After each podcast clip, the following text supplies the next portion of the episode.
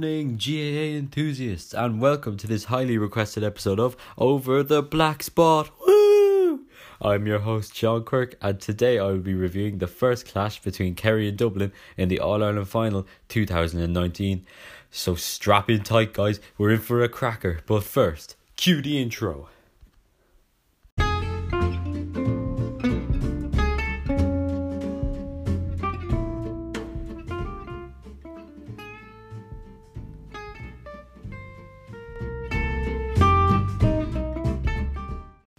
Okay, now those of you who tune in regularly to Over the Black Spot, and I know that there's a lot of you, um, you will know how much I love my beloved Kildare. However, today I'll be taking on the role of a Kerry supporter, and I'm going to be pinpointing the highs and lows from the Kingdom's point of view. Now, it wouldn't be so fun without the opposing perspective, as I'm sure you guys know, we do love a good debate on this show. So, with that, I'd like to please welcome Dublin's super fan, Dermot Fitzpatrick. Woo! How are you doing, Sean? It's a privilege to be here. However, you can call me Dermo. All the boys in Ballyfermot call me Dermo. Okay, Dermo. Great to hear I'm one of the boys. Now, I want an opinion on the starting 15 for each side, first and foremost. There was speculation on what Jim Gavin was planning to do, who he was going to select. Do you think this was the strongest possible team Dublin could have produced, or do you feel certain missing names may have hindered your chances on coming out, or of coming out on top of this match, I should say? You know what, Sean? It's like every football match, no matter who is on that pitch, there's always times you can either get caught by teams or catch teams. I feel that the starting 15 Jim Gavin put out was worthy of winning any All Ireland final, you know, but I think of at the end of the day, Kerry put in some effort to be fair to them that was Kerry's chance, I suppose. Like you could, it was their chance realistically. Um, unfortunately, they couldn't put us away. Yup, that dubs couldn't put us away. uh, well, they gave you a sure fright anyway. I suppose while we're on the topic uh, of Kerry trying to take over the game and frighten Dublin, Kerry were rattled themselves on a number of occasions. The most prominent being that last attack, um, which was thankfully for you, put over the bar by Dean Rock. But can you give me a bit of insight on the build up to that point and how you felt um, watching the game? Yeah, you know, obviously a bit before that score, the teams were level at 115 to 115, thanks to a lovely Sean O'Shea score. So fair play to Kerry. They were working it around well and they worked very hard, you know. And anyway, uh, they managed, Dublin managed to get the ball get the ball wide at that point then and we're driving down the pitch. It got stolen and Kerry managed to hit it out wide to Killian Spillane. And you know, Killian Spillane, he's a great player to be fair to him. So Killian Spillane slotted it over the bar, left boot, uh, made it it made it one sixteen to one fifteen in favour of the kingdom and that at that point the Norths the North Sean they started kicking in for me. Because Kerry were definitely in control of the game.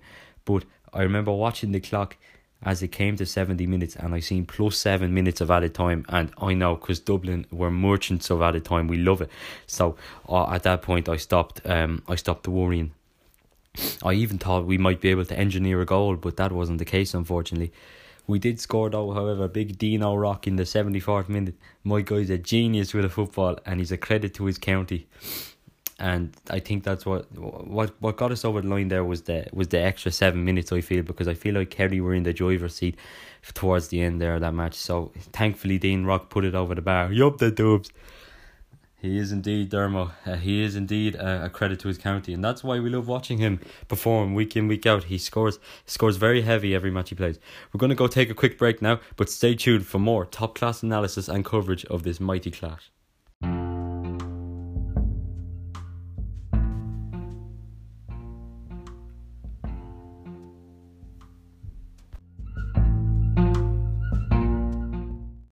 Hello again and welcome back. We are back again to bring you more analysis on the first All Ireland final match in 2019 between the footballing giants Kerry and Dublin.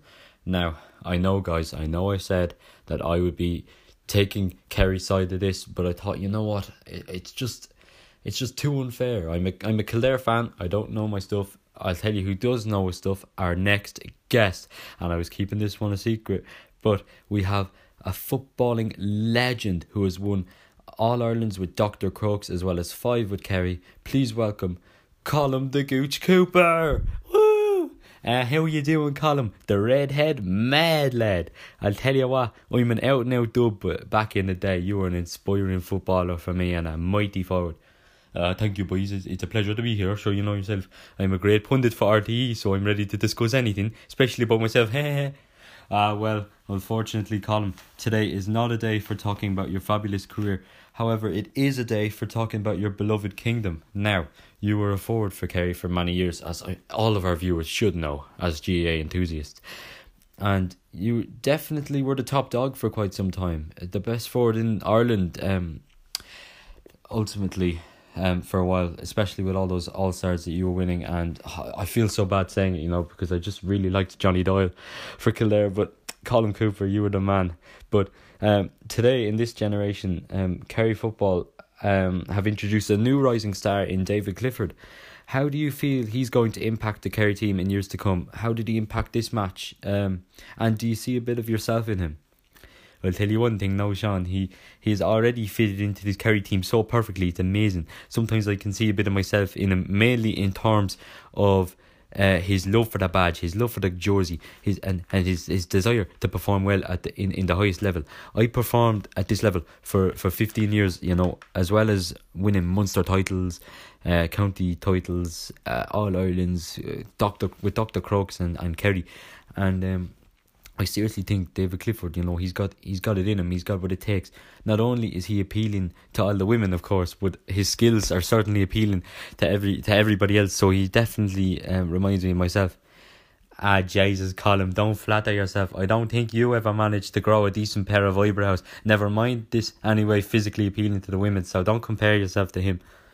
Uh, well, Colm certainly let his talent do the talking. No better than Bernard Brogan, all the same. Am I right? you know, I think it's funny actually, you know, all the battles I used to have with Bernard Brogan, you know, you're talking about him being better than me. I, I'm not so sure about that. But look, you're asking me about David Clifford. He made an impact on this game that we didn't expect him to, I don't think. Um, he truly is a rising star. It's hard to know what he's going to do in the league next year because he's he blows hot and cold sometimes for me now. He's likely to score three fifteen in one match and not score a single thing apart from frees the next time. So we'll have to wait and see. But definitely a, a prospect, a rising star, and uh, I tell you, Dublin now in the replay find it hard to keep him quiet. Okay, well, I think that's it then for today's show. That's all we've got time for today. Thank you very much to Dermot Fitzpatrick and Colm Cooper for joining us today. Thank you, lads. Woo! Thank you, Sean Cork. It's a pleasure to be here. Thank you, Sean. Anytime, anytime, have me back. So, uh, make sure to follow us on Instagram at over the black spot, black spot, and make sure to subscribe to our YouTube channel with the same username. That'll be all for today. Thank you.